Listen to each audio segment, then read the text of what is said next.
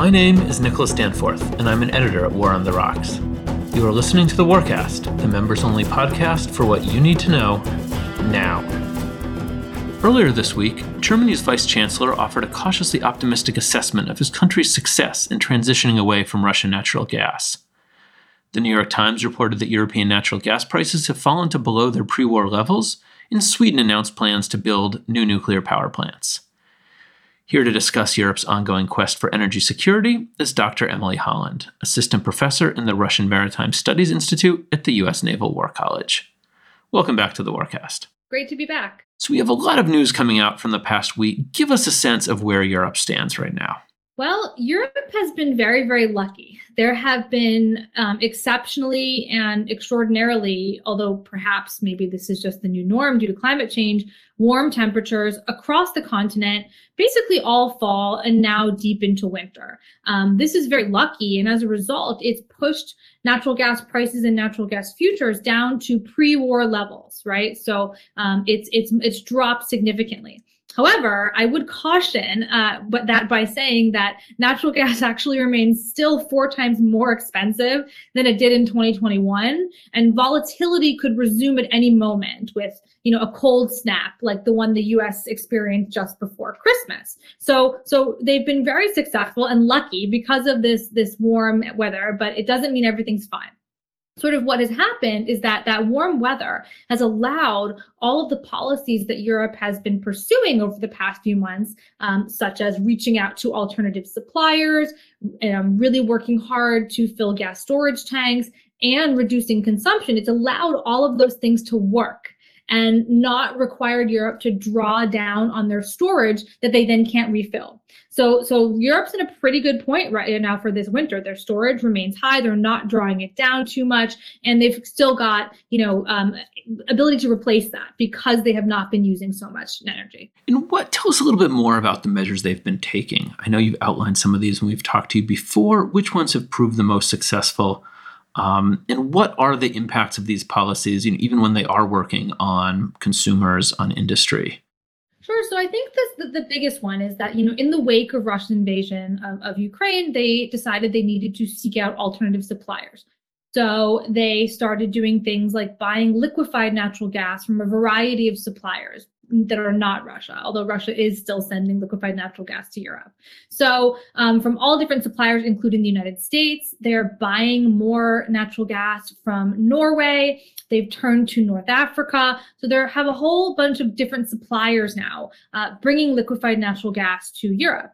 In addition, there's been a serious uh, reduction. So consumers are reducing their consumption of gas, they're saving. Um, the, the, reductions mainly are coming from industry, and that's a sort of second point that we can talk about in a minute. Um, and then, of course, they are building new infrastructure. So Germany's building new LNG terminals, right, to enable it to buy liquefied natural gas as opposed to relying on uh, Russian pipeline gas. So there's doing things like there's sort of a historic EU agreement to uh, buy gas together. That's always been a problem for the EU. Basically, they've had a trouble sort of agreeing on common energy policies, but uh, this invasion and this crisis has really spurred a lot of cooperation in the EU. So there's a lot of innovation and just like a ton of of, of, of resilience building that, that Europe is trying to do now in the wake of this crisis, and and it's worked um, uh, in concert with this with this very warm weather.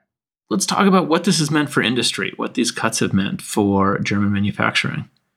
Sure. So basically, all over Europe, uh, energy intensive industries, and that's things like uh, steel, chemicals, fertilizer, but even things like glass or tile manufacturers have been really hurt by extremely high energy prices because these firms are reliant on a lot of energy. They need gas furnaces basically burning at all times. So what's had to happen is that they've had to reduce their their production um, across a lot of different industries. So some indus- industries have basically shut production entirely. Uh, fertilizer production is down in Germany significantly. Fertilizer production in Poland is basically offline for the past few months. Um, and then other industries are basically just surviving due to government handouts, due to government subsidies. So Europe has has handed out over 700 billion euros in industrial subsidies um, over the past six months, and so they're trying to shield those those companies from from basically going out of business. Now, this is a real issue because despite the fact that Europe's sort of handling all of these things fine, and there's there's a there's a there's a nice heat wave which is helping them, it doesn't solve any problems structurally, right? So what tends to happen when industry faces high costs is it doesn't come back. So once it leaves, it's hard to come back. So the last time that we had really historically high energy prices was 2008 and Europe lost about 30% of its energy intensive infrastructure industries and it left and it didn't come back. So for, for European industry right now, they have to survive.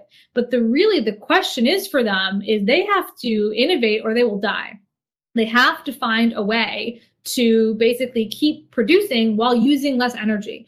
Um, sometimes that'll be like things like maybe they'll stop producing one particular type of thing and they'll focus on an, another type of thing, or it might be that they have to shut certain types of production, or maybe they can find a way to transition to green energy technologies and find a way to um, get government subsidies to do that. But that takes a little while, and and the worry is that this deindustrialization will happen in Europe and will shift to other areas of the world that aren't facing these high commodity prices, like, say, Asia or the Middle East. Now, what about the nuclear side of this?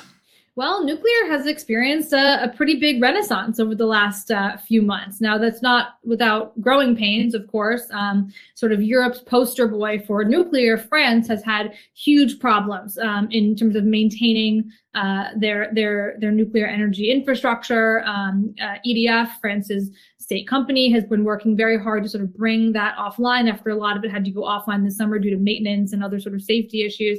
Um, but now they're, you know, European countries are really thinking and seeing, okay, we need to manage this energy transition, and only one way to do that without sort of prohibitive costs and to sort of manage the bridge between the the zero carbon green energy future and today is to go nuclear. So of course, we have a lot of new nuclear plants coming online. We have countries uh, seeking to build new energy, to build new nuclear plants. Of course, the problem with that is is that building nuclear power plants takes a very long time. Uh, usually takes about a decade to even negotiate um, because of safety, because of all sorts of issues. And you know, over the last decade or so, most of the Western firms got out of the nu- got out of the nuclear civilian power plant business because there was no interest in it. And of course, the the the one company that did not do that was Rosatom, which is Russia's nuclear power agency. So they sort of quietly took over the market over the past 15 years moving beyond the West. Of course, now Rosatom is not, you know, um, uh, everybody's first choice to build a nuclear power plant. They are they are building power plants in Turkey, Egypt, India, China sort of all throughout the global south. But in Europe, uh, that is not going to be the choice of who would build nuclear power plants. So you're you're looking at sort of is it South Korea that might be providing those those power plants? Is it France, um, the UK, maybe even the US? Right. So so there is a little bit of a renaissance, but nuclear is not a not a quick fix. Right. This is where you're looking at a decade uh, to get sort of the, the amount that you need online. So it's not a, not a quick fix, which is why Europe is sort of in this difficult problem right now that's been ameliorated by warm weather, but you know that it is not a solution. And I think what's important to remember for Europe, and, and you're seeing a lot of sort of jubilant articles like, oh, Europe saved the day, it's energy secure. Well, a mild winter is not energy security, nor is it energy policy right? So you have to really make sure that you're not being complacent because a cold snap could sort of disrupt all of the, the, the work that's gone into increasing Europe's energy resilience. And are there other factors besides a cold snap that people should be worried about that could disrupt this? Well, of course. I mean, it's. I hate to say it, but you know, Europe is still buying Russian gas. Russian gas is still coming into Europe um, that could be disrupted. Uh, critical infrastructure is, of course, even more critical than ever, right? Because energy markets and particularly gas markets are going to remain tight globally for several years. That means that sort of any disruption to the way Europe gets its gas now could be really, really serious. So, um, you know, Europe and, and, and sort of Northern European navies in particular are paying a lot of attention to protecting critical infrastructure. Of course, there are sort of other global factors which may uh, cause problems for Europe. Um, you know, now that China has has rescinded its one one you know zero COVID policy, We anticipate that Chinese demand for commodities will increase over the next year. So what does this do to prices, right? Does this increase prices again? Now there's going to be more competition for for that gas that's floating around the market. So if there's competition, can Europe still afford to get it? Or, or is it going to be pulled in other directions? So there's all sorts of different things that could happen. And Europe still really needs to be careful to, to sort of minimize demand and maximize supply alternatives. Of course, there are sort of all political things that could happen. You know, who knows what would happen in the US political system. So it's important to remember that, you know, Europe is, is not out of the woods by, by any stretch of the imagination. They've been very lucky, but they need to continue a serious amount of innovation and a serious amount of, of working at energy policy to try to sort of build a, a, a future for Europe that is beyond uh, Russian energy. One final question since you mentioned infrastructure security. Last time we had you on here, it was in the immediate aftermath of the Nord Stream explosion. What's the latest news on that? It's actually interesting. I mean, the latest news is basically no news. Um, uh, there was an article that came out recently that showed that there was no evidence that conclusively points to Russia as being responsible for the attacks on Nord Stream 2. But the problem is that it's very, very hard to conclusively attribute to acts to any one perpetrator, right? So even if forensics and and Sweden, Denmark, Germany, and the U.S. have been investigating the explosion using forensics, such as tracing the type of explosives, et cetera. Um, so even if forensics were able to determine, say, for example, that some elements present in the explosive were manufactured in I don't know, say the Soviet Union at some point, there's still no way to directly attribute that to Russia or anyone else, right? So it's always circumstantial at best. And I think that's probably the best we're going to get out of this investigation. I don't think it's going to be, I, I really don't think it's going to be possible to conclusively attribute the attacks to everyone, which is probably by design, right? So, so the best thing that the West could do um, in the face of this sort of non-attributional attack, which is, is really just to increase the resilience of remaining infrastructure. And sort of, I guess you could say the one silver lining of this attack is that now uh, navies and governments are really paying attention to a whole host of critical infrastructure um, in regards to energy, communication, all sorts of things. So for example, Norway is investing in surveillance, increasing naval patrols with the UK, France, and Germany to try to find maybe other ways to distribute oil and gas in case of a disruption.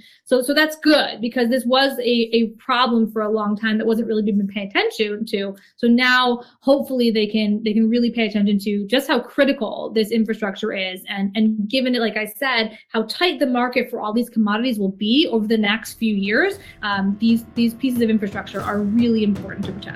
Thank you once again for joining us.